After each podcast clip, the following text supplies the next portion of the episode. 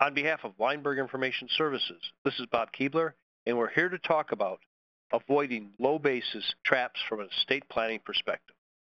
What I'd like to talk about today is avoiding low basis traps when we're working with older clients doing estate planning. Right now, we're all in this world where we doubled the estate tax exemption to $11 million for an individual, $22 million for a married couple. So there will be a prejudice towards action. All of us will be saying, what can I do to help my clients in the short run? Now, the higher exemption, however, sunsets on December 31st, 2025, really just under eight years from now. Now, that creates some tension here because we know that that exemption could go back down. No one's going to want to lose that exemption. So we will all be making large gifts as we get closer to those dates. But we do have something else going on. Remember, when I die with property, I'm going to receive a step up in basis. So I thought of one client we represent. She has some very low basis bank stock, and she's in her 90s. If she were to die, she would receive a nice, clean step up in basis and then pay estate tax on anything over $11 million. That's easy. That would be the best result. So how this works is for the next eight years until December of 2025, December 31st, 2025, there's going to be a $11 million exemption from the estate tax, 11,180,000 inflation adjusted on a going forward basis.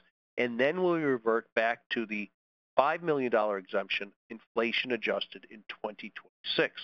So if, if she's still alive in December of 2025, no doubt we're going to make a very large gift. Now, why wouldn't we gift now? Because by waiting, we remain eligible for the step up in basis at her death.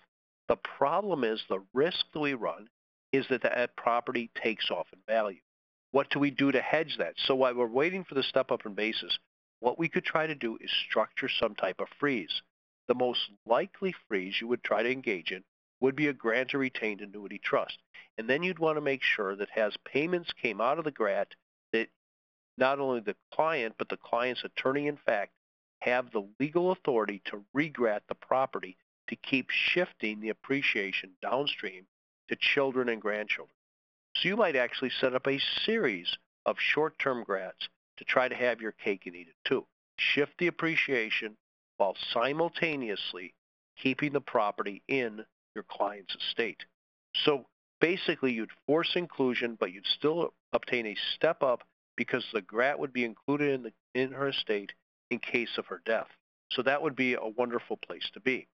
Now, so what we have to look at is does that make sense? Now, the other thing we have to watch out for is what the GRAT will do, it will hedge the risk that the client dies early by protecting the basis step up.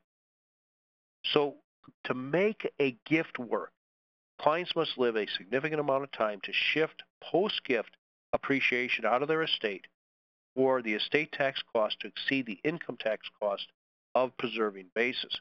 A GRAT can hedge the risk of early death because it forces inclusion, thereby achieving a basis increase for appreciated assets. So what we'd evaluate is what is the math here, okay? We, this makes sense conceptually, but let's say that you had a client, and we'll just do a simple break even. She has $10 million worth of bank stock with a basis of a million dollars. So there's a $9 million built-in gain and that built-in gain would result in taxes if the property was sold of $2,250,000. The appreciation needed to overcome the value of the step-up would be, as on a simple break-even, would be 5,625,000. Basically, how much appreciation multiplied by 40% would you need to get to to overcome that built-in gain? But that analysis, a simple break-even is not the way to approach that.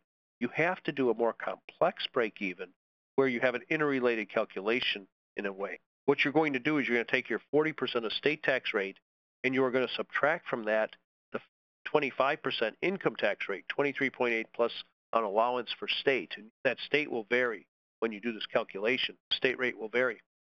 But it's that difference, in this case, 15%. For every dollar of growth, I save 15%. But I have to make up for my original built-in gain of 9 million which would have a built-in gain tax cost of $2 $250,000. So where I'm coming at this from is we would actually have to get $15 million of appreciation before we would be ahead. Now that's a very hard thing to do. So you'd be doing everything possible to shift growth while retaining the ability to get a step up basis. So you wouldn't want to give away that property until fall or early winter of 2025, right before the sunset. So we've covered a lot of ground today. I do want you to think about when you're gifting away lower basis property where the basis is less than 70 or 80% of value, take out your calculator or build an Excel spreadsheet, figure out where these breakpoints are, and let that guide you to really good, solid advice for your clients. On behalf of Leimberg Information Services, this has been Bob Keebler. Thank you for joining us today.